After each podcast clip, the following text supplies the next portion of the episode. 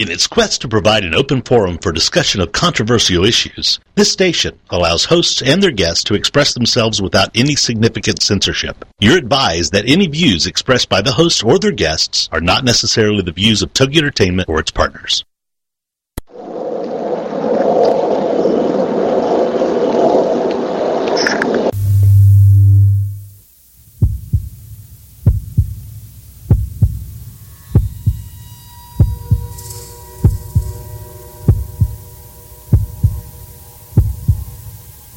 Come with us on a journey into the unknown, the unexplained, and the unbelievable. We will test your senses and challenge your beliefs. A world where science and religion clash. Or do they?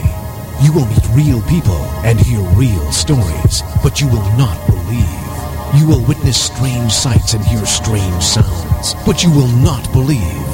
This is the New England Ghost Project. Welcome to the welcome to another edition of Ghost Chronicles International. I am Ron Kolek, your host, the gatekeeper to the realm of the unknown, the unexplained, and the unbelievable, New England's own Van Helsing. And with me, all the way across the pond, is the very much understated Mr. Parascience himself, Steve Parsons. Happy New Year, Ron.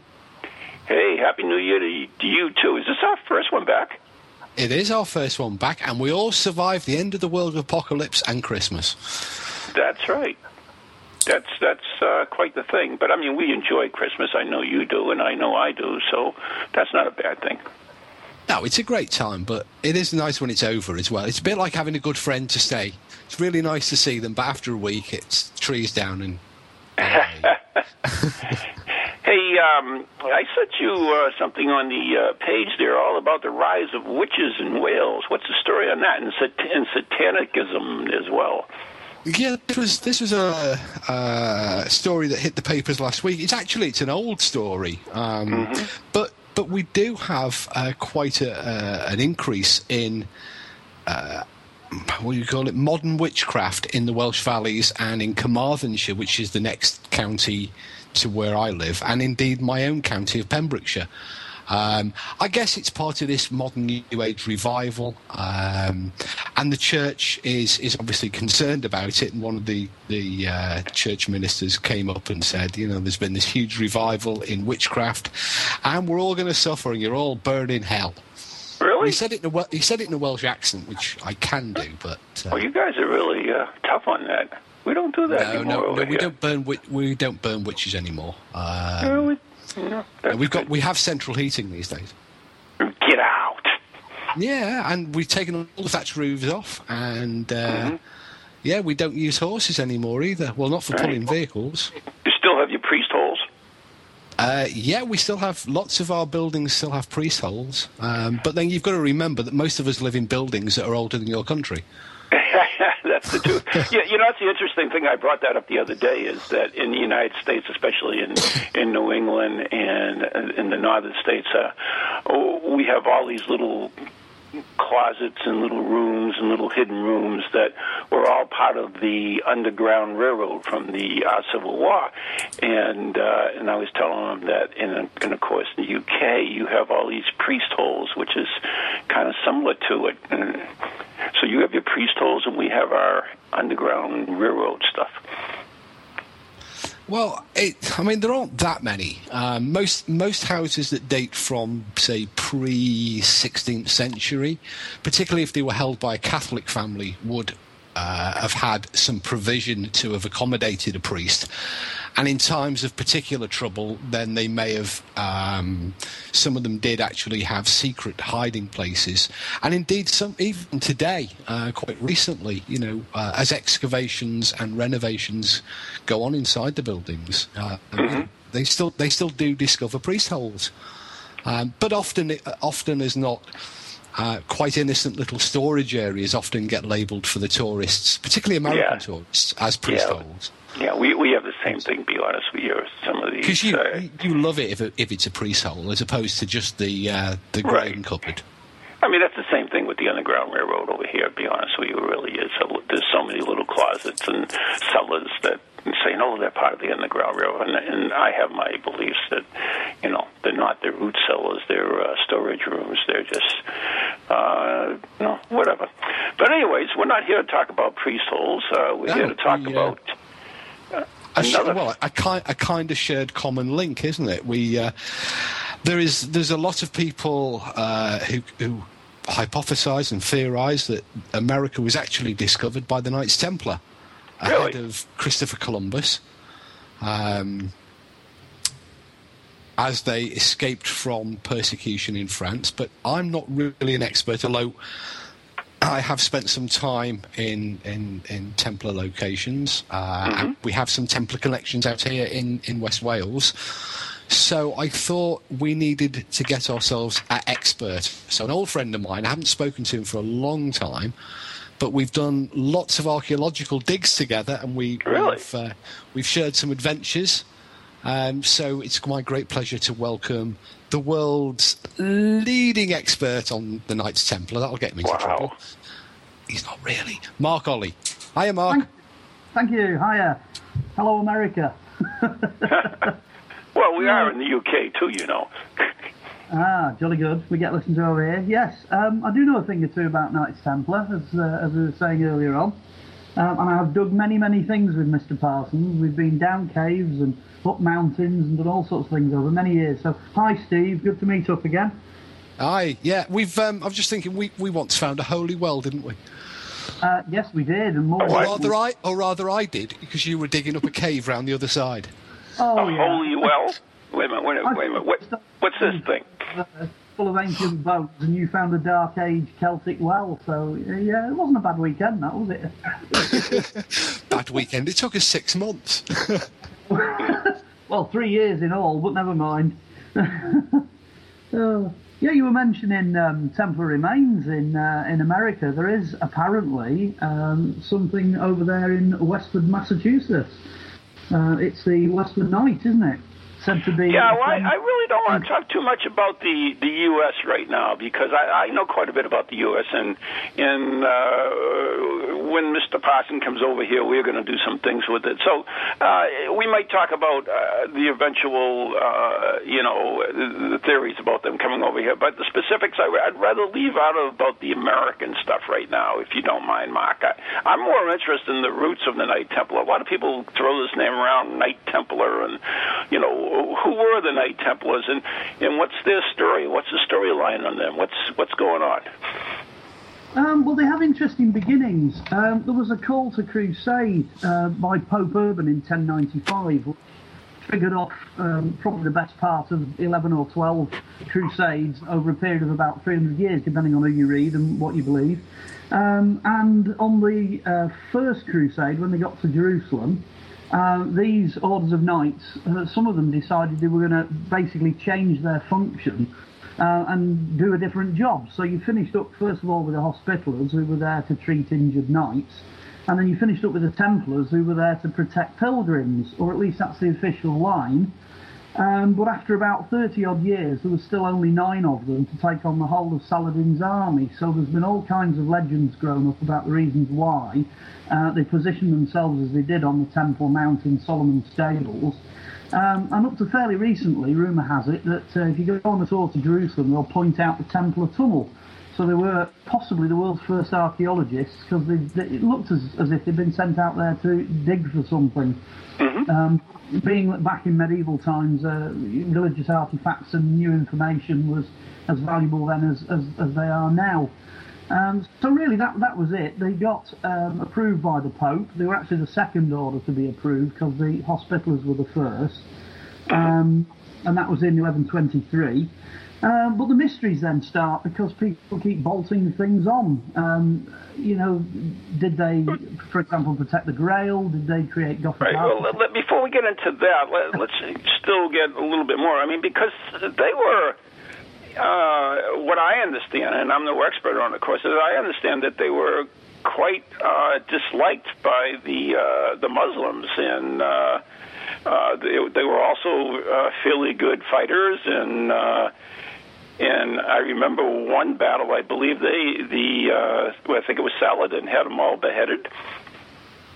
Yeah, there's uh, two schools of thought on that one. Uh, it's it's definitely safe to say that they are the world's first standing army. Uh, they they were a force to be reckoned with, and they were run on, on strictly military rules. Uh, but the religious side uh, meant that you get mixed reports about how well they got on with the Muslims, um, to the extent that some of them came back off crusade having converted to uh, Islam. So there's a mixture Really? going on there. Really, yeah. Uh, there's, there's a document that says um, it's been read to say that they worship somebody called Baphomet, but that document's been revisited by modern translators, and the word Baphomet actually is a misreading because it says Mahomet.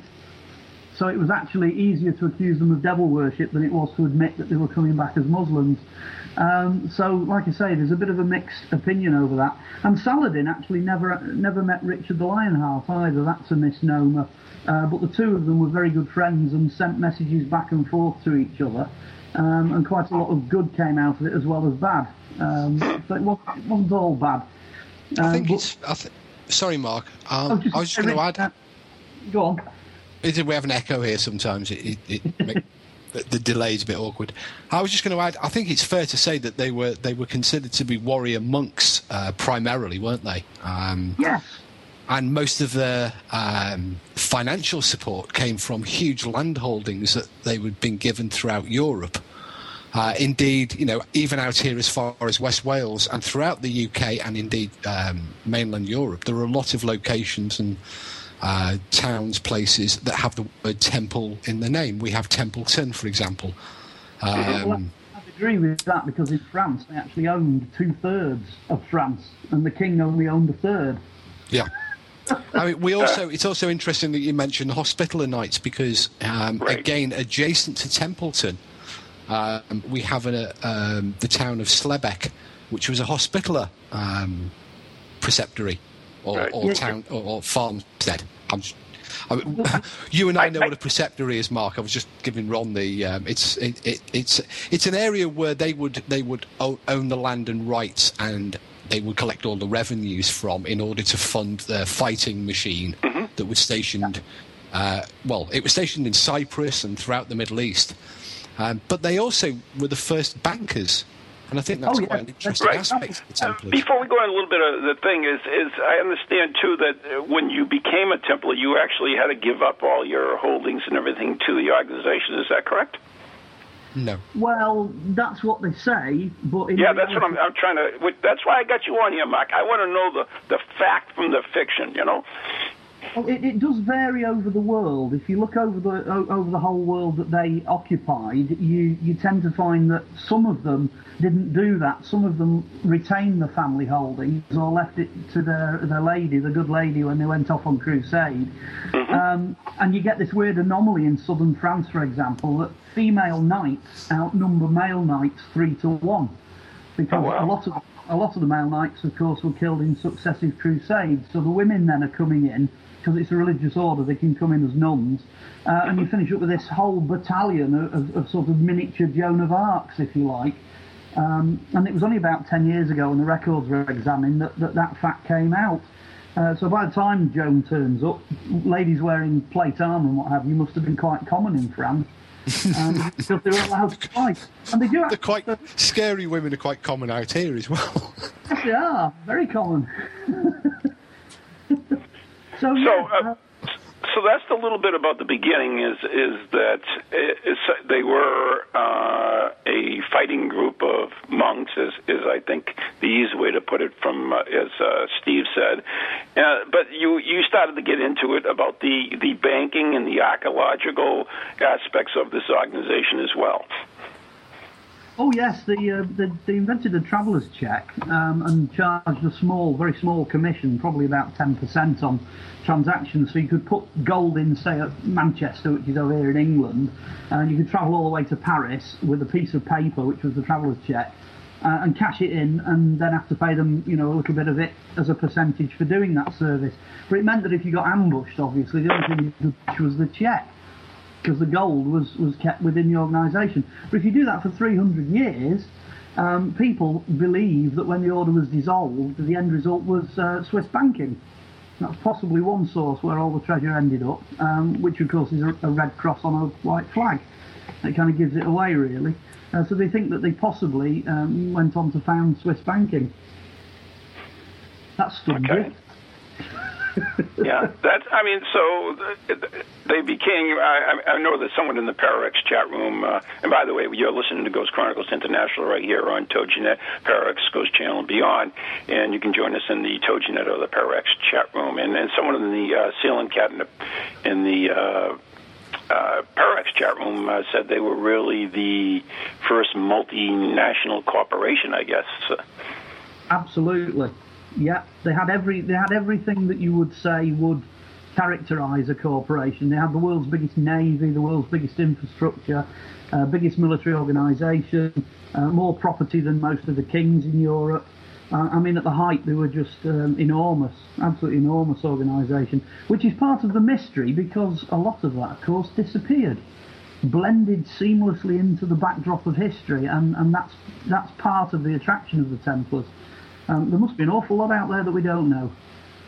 I the, I would actually contest one thing you just said there, Mark, just for the, for the sake of correctness, and that was the thing about the navy because um, the, the the Templars um, hired, rented most of their shipping from the Venetian state, and that's why the Venetian state became so powerful and rich as well, supplying shipping to the Templars. So, having their own navy, I I, I would take issue with possibly. It, well, it's, it's, said that that navy sailed out of France on um, Thursday, the 12th of October, carrying the Templar treasure and, and, most of the Templar knights, just before the order was dissolved on Friday the 13th by Philippe. Um, and they, they, they sailed out on a white cross on a black background, which became white crossbones on a black background, which became skull and crossbones. Or so the story goes, uh, because of course they were outlawed, they were um, disfranchised by the Pope, um, and they became pirates. Well, so, I mean, they, they, certainly ended up in. Well, one story has them certainly ending up in Scotland, doesn't it? Well, yeah, yeah, yeah. That's the most popular story by far. Yeah. All right, so let's let's let's go back to the beginning. I mean, we, they were doing their thing, and they were making money on these banknotes, and they became a large multinational corporation. And the Crusades ended. What happened to the Templars? Well, that's um, that's really the demise of the Templars. Um, Saladin recaptured Jerusalem, um, and basically they were out of a job. Obviously, they couldn't do anything. Uh, that's where you get this this um, sort of zip line, if you like, to drink like a Templar, because you had all these Templars then scattered all over the world with, with very little focus and little to do. Uh, they just they carried on. They carried on fighting for various crusades, but it never really amounted to, to anything like the power they had during the Crusader period. Um, and then eventually, of course, Philip, as I said, grabbed them all in 1307 on Friday the 13th, um, all the Templars in France, and arrested them. Um, and then from then on, it was sort of downhill. Um, at the time, the Pope uh, took sides with the King because it was a, a, fairly weak Pope.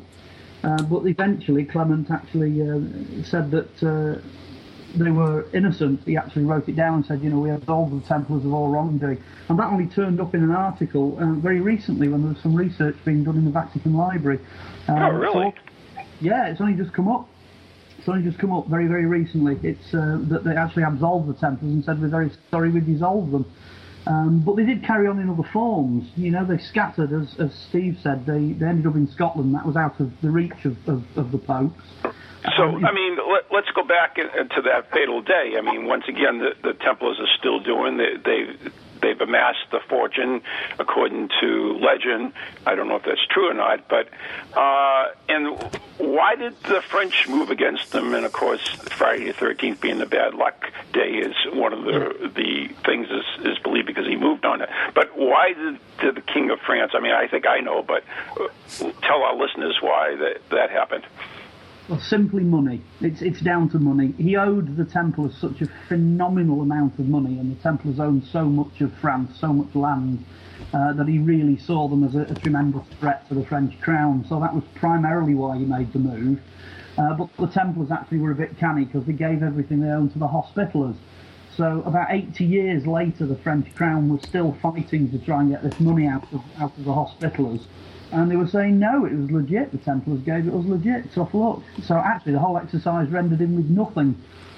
Um, and Templars in Britain weren't dissolved till 1334 because the British Crown really liked them.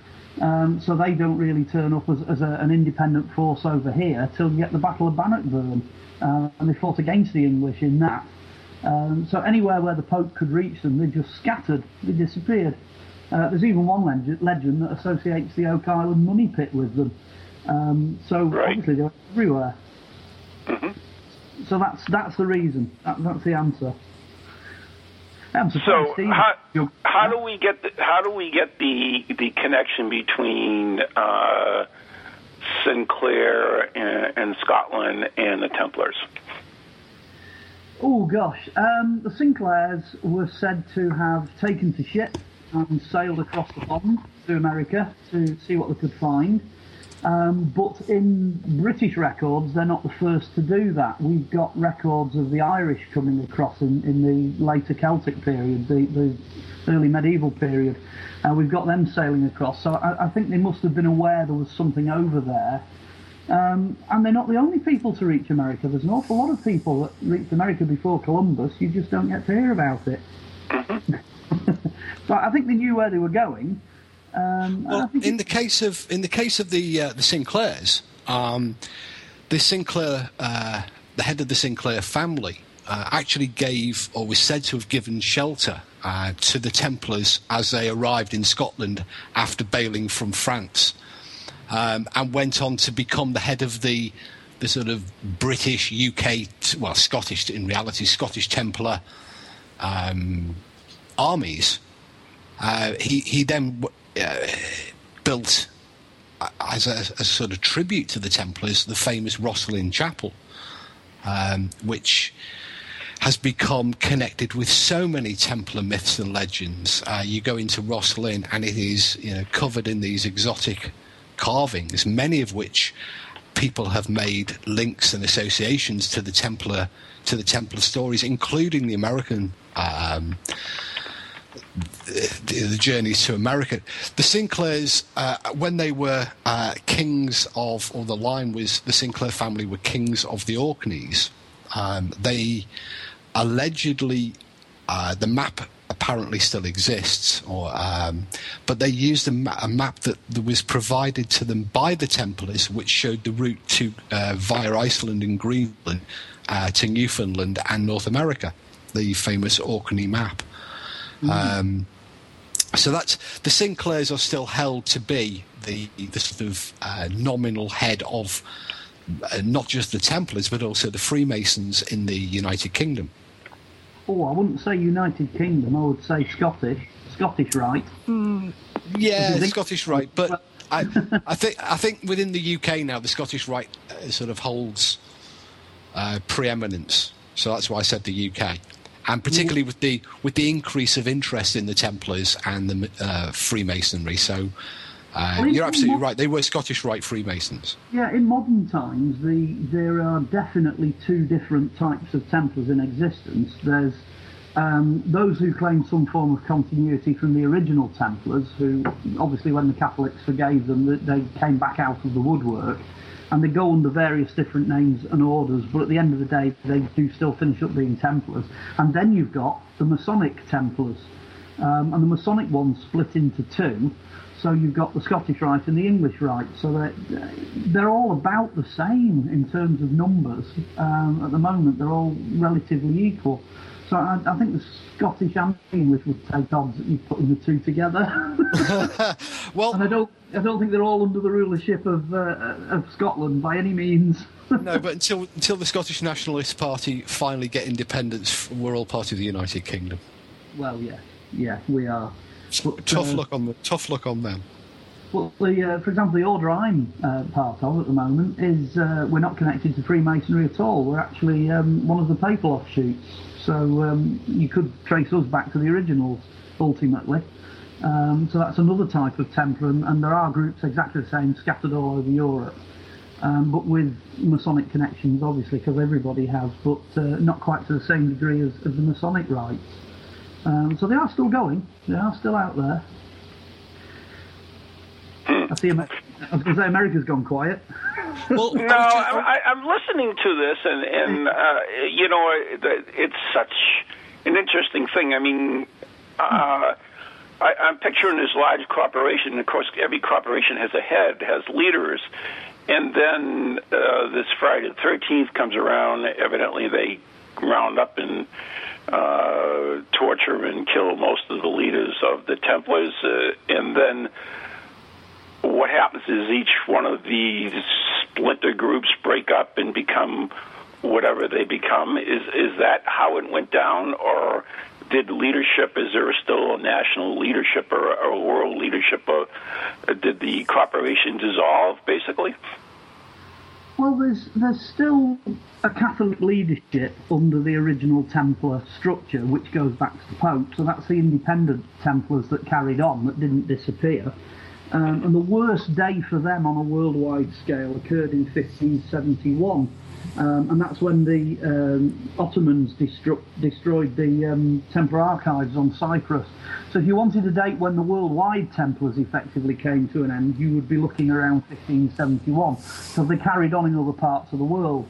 Um, if you were looking purely to Masonic Templars, um, they are part of, of, a sort of resurrection movement, if you like. Freemasonry came out of the 1600s and the 1700s, so consequently the Templars of that time moved into masonry, and, and that started. Um, England run the Grand Lodge in London, and I would agree with Steve and say Scotland now probably look to Rosslyn as, as the figurehead, look to the, the St Clairs uh, and the Templars there as, as their leadership. Um, but that's only in the UK. Obviously, on a worldwide scale, um, you know, the various lodges in various regions are answerable to different uh, leadership structures. Uh, but that's broadly speaking how it is now. Um, it wasn't all the Templars that were arrested and killed, it was just the ones in France. And most of the preceptories, there was sort of two men and a dog left because they all knew that they were going to get arrested. They got tipped off the day before. Um, so anybody who was an able-bodied man scattered, and they reckon that possibly as few as five or six hundred uh, were executed in total. Um, so while it was bad for France, it wasn't necessarily bad for the rest of the world. Um, so it's not a clean-cut end, is perhaps what I'm trying to say. Uh, there's lots of loose ends that continued. It sort of rumbled on. Okay, I know we're coming up on the break now, uh, but I want to talk a little bit when we come back after the break about, of course, the the burial mound and uh, the temple uh, in uh, Jerusalem while the temple is occupied. There's lots of stories in regards to that. So, anyways, uh, you are listening to Ghost Chronicles uh, International right here on TogiNet Pararex Ghost Channel Beyond with Mr. Parascience himself, Steve Parsons, New England's own Van Helsing, Ron Kolek, and our very special guest, Mark Ali. Uh, We'll be right back after the following messages.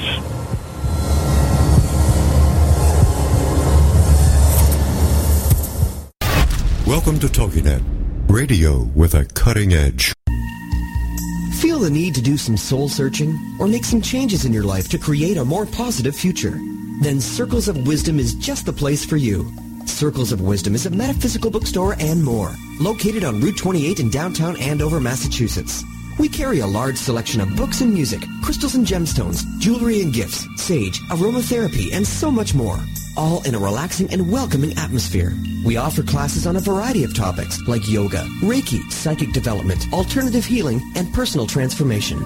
For guidance on this journey we call life, get a reading from one of our many readers at Circles of Wisdom, 90 Main Street in downtown Andover, right next to Bertucci's. Call us at 978-474-8010 or check us out on the web at www.circlesofwisdom.com. Lots to see and do in a feel-good place, an oasis in this hectic world.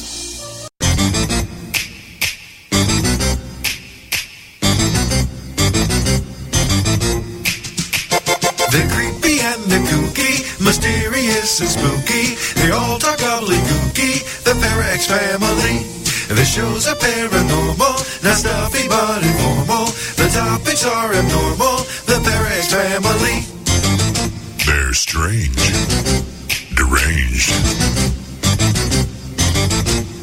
unrestrained. So grab your favorite brew, it's time to rendezvous as we give awards to the Parax family. Take 6,427. All right. Hi, I'm Ron Kolek, author and lead investigator of the New England Ghost Project, New England's own Van Helsing. And I'm Ann Kerrigan, the blonde bombshell, and I'm the lead investigator of East Bridgewater's Most Haunted. And we'd like to invite you to tune in Ghost Chronicles, the next generation, every Wednesday night at 7 p.m. Eastern Standard Time on www.toginet.com. So, so Ann, what are they going to hear on this stupid show? What are they going to hear? They are going to hear things that they can't believe are happening. Like uh, Beyond Bizarre. And cemetery tripping. Oh, that's your deal, right? Absolutely. Yeah, one of these days you're going to get uh, so scared of one of these cemetery tripping things that uh, you'll, I'll have to get a new co-host. I am brave beyond belief. Yeah, we'll see. scares me. So anyways, if you're bored and you got nothing to do on Wednesday night, tune in to Ghost Chronicles Next Generation with Ann and Ron. See you then.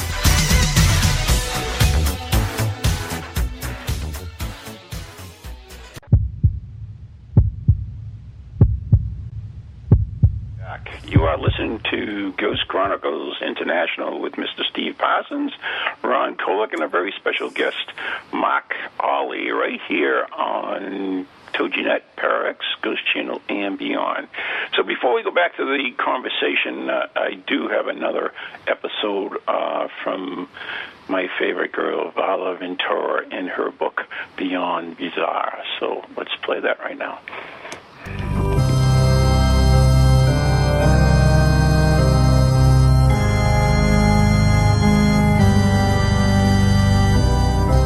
Off with his head. In late July 2008, while riding an overnight Greyhound bus through a desolate stretch of Manitoba, Vince Weiguang Li of Edmonton, Alberta, decapitated his seatmate with a hunting knife. While other passengers were dozing in their seats or watching The Legend of Zorro, Lee started stabbing his seatmate, said Tim McLean, a 22-year-old carnival worker who was listening to music on his headphones.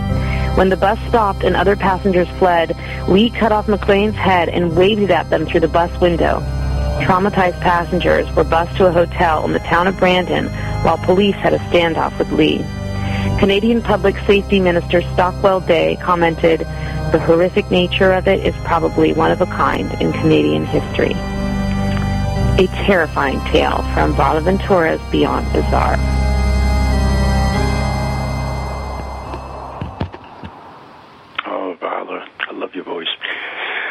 That's interesting. That's that's that's a UK way, right? Just soft with the head. Yep. Although it's actually, um, yeah, the French perfected it. They used the sword. We just lumped it off with an axe. Yeah, and they have the guillotine too. took which two or three goes as well. Um, Yeah, it was a bit well, you brutal. know.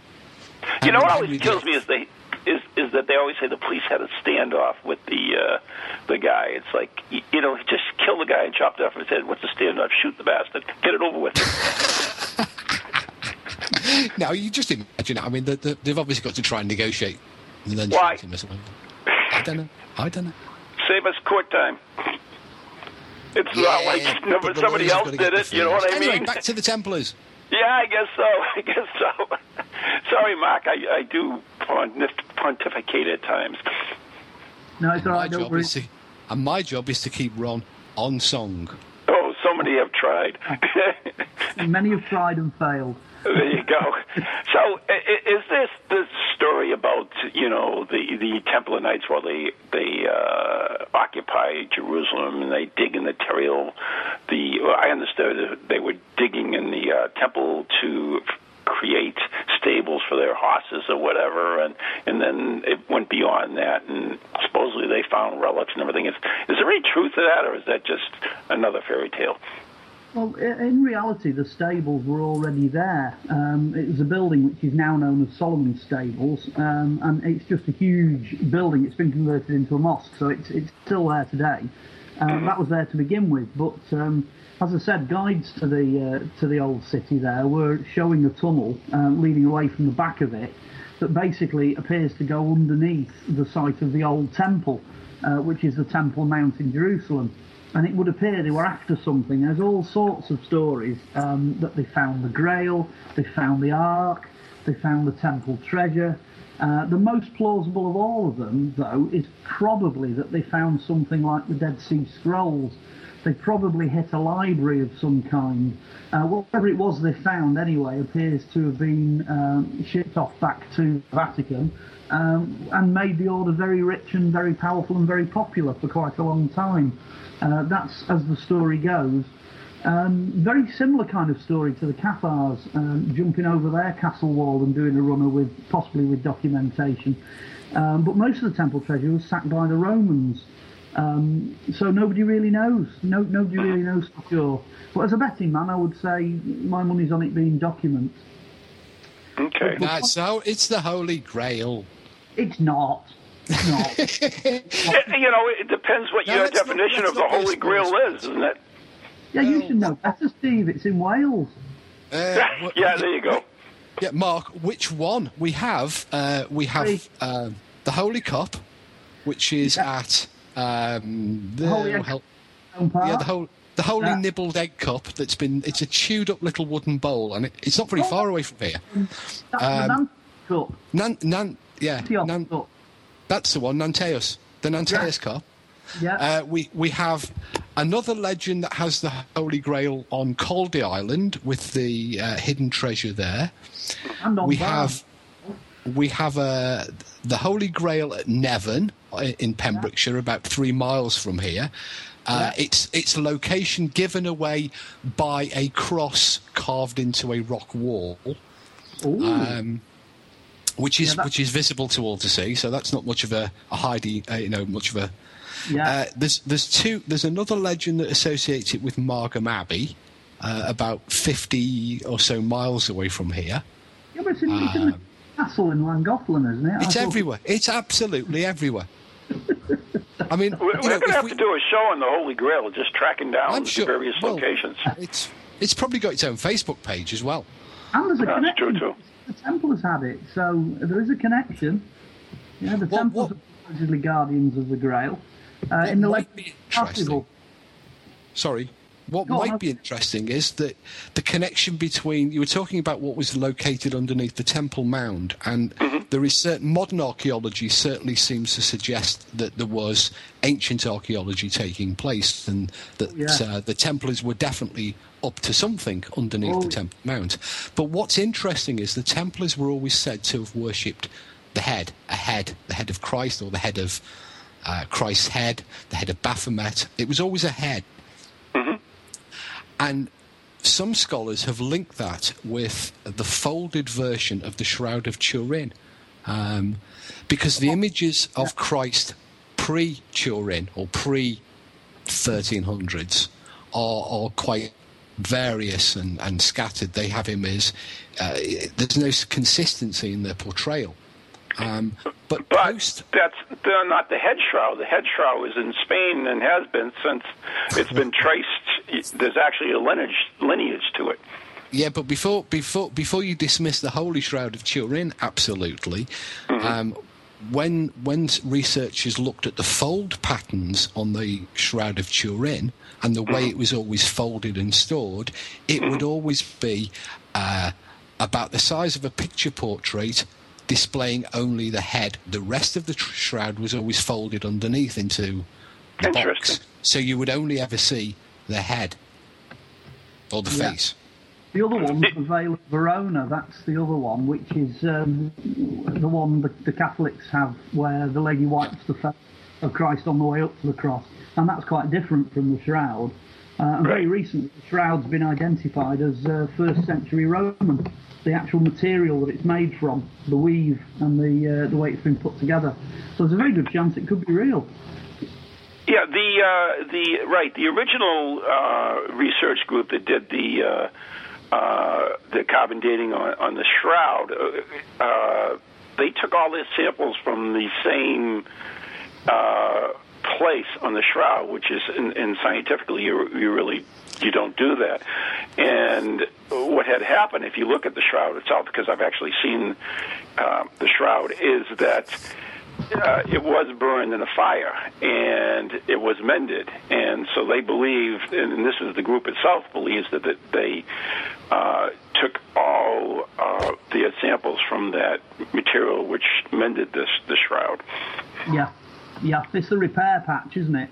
Right. They, they, they couldn't see clearly where they were taking the samples from because the, the shroud had been folded back up, and they, they're almost positive they got the repair patch on the edge. Have, have you ever seen the, the shroud itself, and, and or, or, or any replicas or anything? Say again. Have you ever seen the shroud or any replicas or anything? No, I've only ever seen the uh, archaeological data. Uh, I've got the reports on the examinations of it um, and the shortcomings of the carbon dating and things like that. But I've never actually been across and seen the shroud in, in the flesh, so to speak. It, in the in the United States here, we have a uh, church-sanctioned replica of the shroud, which is owned by the Passionists, and uh, they they bring it around. It's it's simply amazing because most people think of it as this you know small cloth, but the thing is absolutely huge. It's absolutely really- huge. Yeah, it's, it's, it's about uh, about 20 feet, I think, long. Exactly. It's it's amazing because you know we all think of this this all as the body shroud. You know, it's like maybe six foot, but the thing is is like I said, very large. Well, just to throw a spanner in the works, boys, I mean, there is actually some very, very good scientific evidence that suggests that the Shroud of Turin may not be a holy relic, but may be something equally as amazing. It might be the world's actual, actually the world's first photograph. Um, and no, you may well scoff, uh. Ronald, but there is there is very, very good evidence, and replicable studies have been done using techniques that were readily available um, in the uh, 15th century when the thing first appears in the records. Um, and it does you know, strongly suggest that what you're dealing with might actually be the world's first proper photograph and the most likely culprit. And indeed his notebooks even suggest he had a hand uh, he was involved in the techniques that were needed to produce it. He had the camera obscura. He knew about the chemicals. Ooh, I love it that. might it might actually be his own face because on the Turin shroud the head is completely separate and disproportionate to the body. And what you might be looking at is a photograph with the face, uh, but not the body, of Leonardo da Vinci. And there is Yeah, I- I've heard really, that, really good evidence that suggests that. I, I, uh, on the other hand, I have, like I said, I have had the opportunity to see the the the uh, replica of it, uh, the which is, you know, it's identical replica of it, and all the the marks on it are. Um, What's the word? Uh, they've all been uh, rationalized. I guess that's the word. Or, or you know, where did this mark come from? Where did this mark come from? And, and according to the the the shroud itself, I mean, even uh, Christ's arm uh, is dislocated. If you notice, one of them is actually longer than the other was because when they they applied him to the the, the Christ uh, to the cross, uh, they actually had to pull his his arm out of the shoulder, of course, because these were like standard made crosses. It wasn't like you know custom made. No, so it's interesting. It's all it's it's all conjecture, and I- and, and Yeah, yes, but there was, um, but there was we, a we- man everybody has at the their right theories. time. Go ahead, Steve. There was a, a man at the right time who had very, very detailed anatomical knowledge, um, and also had suggested in, in his own notebooks that he had that he had actually crucified a cadaver um, in order to find out the way it hung.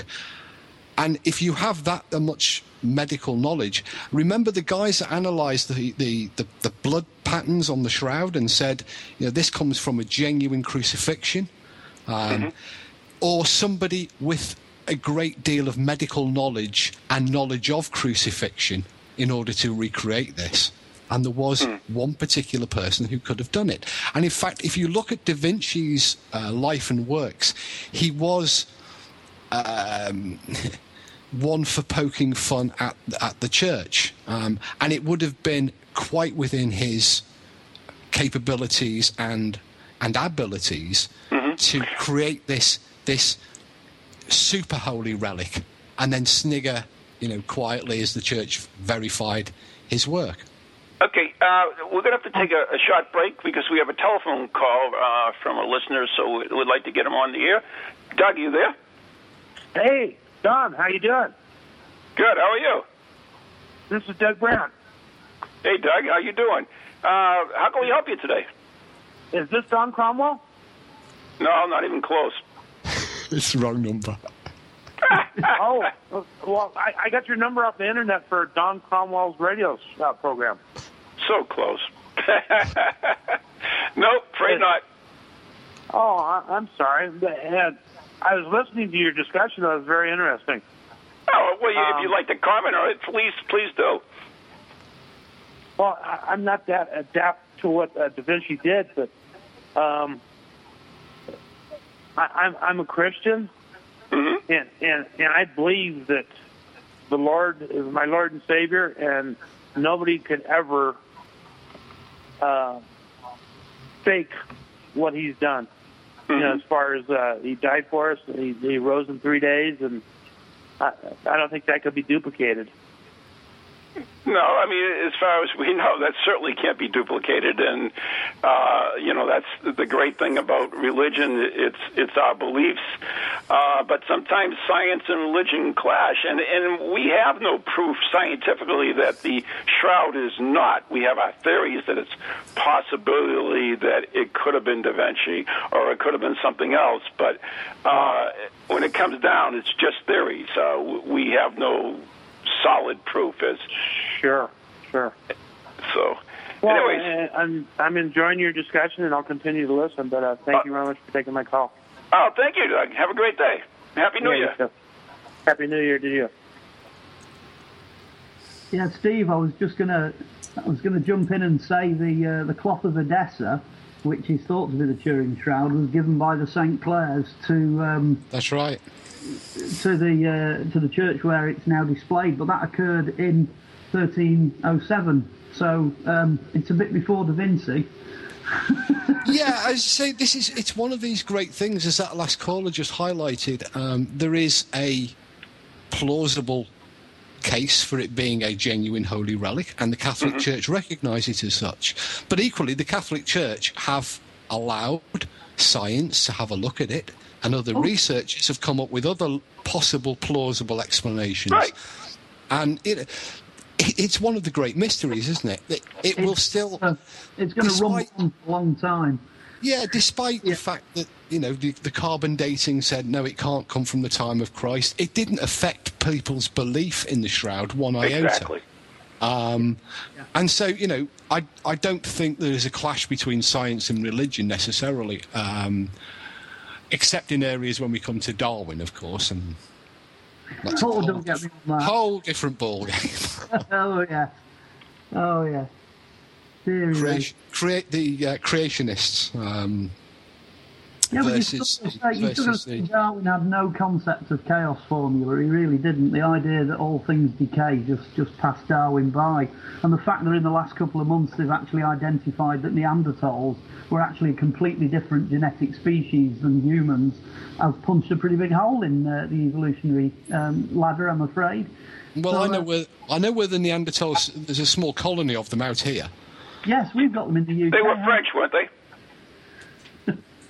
Uh, well, I think wasn't the last surviving Neanderthals were in Portugal, if, if I'm right, if I, if I recall correctly. comes into- it comes into early prehistory, doesn't it? They, they were around up to about somewhere around 10,000 years ago, possibly, the last ones. Um, but they died out. They're, they're a completely different species. You know, they're as different to us as, say, I don't know, pig, pigs or gorillas or whatever. Uh, they're not us. That's the, the big shocker um, that's been recently discovered. Um, so, anyway, don't get me on the evolutionary thing. That's another so program. this is this is kind of interesting we we started off with knight templars and now you you i mean i'm the one that always gets accused of uh, going off uh, topic hmm. now we're into evolutionary neanderthals and cro-magnon okay Look what you've done. I know, I know, I know. So I mean, But going is- back there to is actually- going going back to the Templars and, and, and the Sinclair connection, which I think is really interesting. We we talk about Rosslyn Chapel, and, and I believe you, you've actually been there, Steve, right?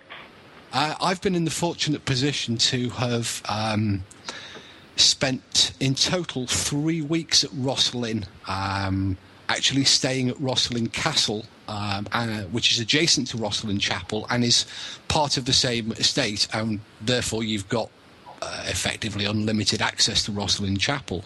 The the the castle uh, was the home of the of the uh, Sinclair family, um, and in fact still is to this day. Um, the castle is still owned by the Sinclair family, uh, but you can rent it out privately, uh, which we did. But we were there to explore the obviously uh, more interested in the ghosts that are attached to the castle and the chapel. Yeah. Um, and a third building called College Hill House, which is uh, part of the estate as well. And we took the rent of all three of them, uh, and we spent, uh, as I say, uh, over two years, a total of three weeks, uh, investigating, exploring, and getting you know fully hands-on with the location. So yeah, I, personally, I've got you know quite quite strong. Um, memories and, and sort of fond attachments to Rosslyn. Mm. I, have done a couple of visits as well. I, have been up there three or four times, and uh, I started a fell race up there dressed as a Celtic warrior the very first time I went to visit the chapel, and I got there just before it shut. And you can imagine somebody looks like an extra from Braveheart tearing up to the gate, going, "Don't close it! Don't close it!" So I got to wander around the chapel for an hour or two after closing time because I don't think they had the guts to throw me out. Wandering around with a shield and a sword, you know, they kind of left me to it. Uh, well, that's another story. What I do in my spare time. so, so Steve, uh, uh, while you were there, and, and Mark, uh, I mean, did you note all the different uh, the decorations? Uh, do they have any meaning, or are they just decorations? well, the the biggest the, there is a huge. I mean, there are dozens and dozens and dozens of books written about the decorations, the carvings at Rosslyn. Some of them are quite bizarre, um, some of them are quite plausible. But I think one book sums it up, um, and it's, it's quite a small book. Uh, it was published in, uh, I'm just trying to find the date of it. Um, it was only published in 2004, called The Stone Puzzle of Rosslyn Chapel by ah. a guy called Philip Coppens. Yeah. And he he he does unfortunately explode the myth. Uh, first of all, that it was built on the plan of the Temple of the Mount, uh, Solomon's Temple at Jerusalem. Um, Rosslyn Chapel actually wa- uh, wasn't. It, it, follows a fairly standard plan and is almost a miniature form of Glasgow Cathedral uh, in its layout. And the carvings, the carvings, whilst bizarre and wild and certainly they cover every possible surface horizontal vertical ceiling wall alcove. Um, they are quite simply church decoration uh, of a type that was common at that period although Rosslyn is unique in that it has so much of it. It's like the masons have gone completely mad um, and carved anything and everything they could uh, into Rosslyn um, but there are unfortunately no real you know hidden messages. It, it's not a message to aliens. There's no hidden codes within it that, that give us the location of the holy grail. There's a great there's two great ghost stories attached to the chapel. Um, but in reality from my perspective it was the castle that was uh, said to be the seat of the great treasure and also has a, a very interesting ghost story directly linked to the treasure in that uh, and these are still fully open, um, or they were during our visit. The, the, the, castle actually has three, four layers of cellars beneath it, forming uh, it's almost like a giant uh, condominium beneath the castle, actually cut into solid rock. But it clearly goes back far, far deeper into the living rock than the present cellars uh, permit. And there's been a legend since. Um, the uh, the demise of Mary Mary Queen of Scots of a huge Templar and Sinclair treasure, uh, and indeed Scottish the, the, the, the Scottish crown jewels. Um, maybe also um, hidden within the cellars of Rosslyn, protected um, by the spirit of a white lady who stands upon the stairs on a particular stair um, and is summoned by music or whistling Um, and yeah, we did replicate it oh, d- dozens of times, but it is the most.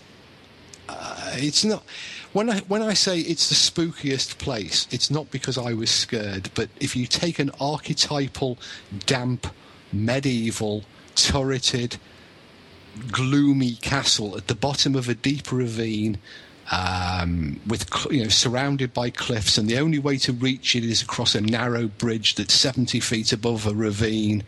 Um, it's perfect in every way, and you can rent this place. You can go stay there. Oh wow, the whole place. But the price, well, yeah, but the, I mean the price has gone through the roof since the Da Vinci Code.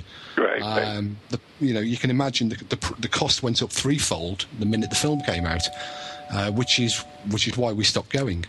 Um, but but we are thinking about a return maybe 2014. Well, you know, I just have to come over for that, baby. Well, it, we can accommodate I think 14 people if if memory serves me right. Cool. Um, So, anyways, I, I did hear the pizza guy. The doorbell means the pizza's here, and uh, so it's time to wrap it up. Uh, it, it's been interesting, and certainly we could talk a lot more. We didn't, as I, I mentioned, I didn't even want to get to the American uh, part of this, but uh, you know, it's been a great conversation, Mark. Uh, you've done a, uh, lots of uh, tidbits for us to think about. But one thing I, I, I, I do want to mention to. My good friend Mr. Steve Parson is just because he couldn't understand a code or or pick up a code in the in the chapel doesn't mean there wasn't one because I know that they've even had uh, actually uh, Perry uh, uh, codes that were from World War II that haven't Oh, even been deciphered yet. Yeah. Um, no, what it's it's not that there isn't a code. It's just that uh, because people don't don't really understand the medieval carving. Uh, People assumed, and, and because of the association with the Templars, and people wanted there so much to be a treasure, and wanted so much there to be something hidden, in, uh, that they that they were misreading what is actually normal things. So there, wa- there is there isn't a secret code at Rosslyn. It was just it made for a very very good story. What this guy does, um, he actually just says, "No, look, they were just going mad with the carving." Um, this But one, anyways, I, I know I got to wrap it up now, and I do have something I do have to mention. This next Tuesday night, uh, you certainly want to join us in the uh, Circles of Wisdom in Andover for uh, my monthly paranormal study group. Uh, we will have trance medium Maureen Wood. Uh, we'll be doing talking about uh, trance mediumship and ghost hunting. We'll also be carrying on with our astro viewing experiments and our uh, psychometry experiments and some of the other stuff we're doing. So. Uh, uh, be sure you can go to the circlesofwisdom.com on my website, neghostproject.com, the letter N, the letter E, ghostproject.com. So, uh, Mark, thank you so much. Uh, it's been a great conversation, and uh, I appreciate you. Anytime. Cheers, Mark. Catch you soon, mate. Yeah. So it's time to wrap it up. Until next time, from Ghost Chronicles International, good night and God bless. Good night. Night.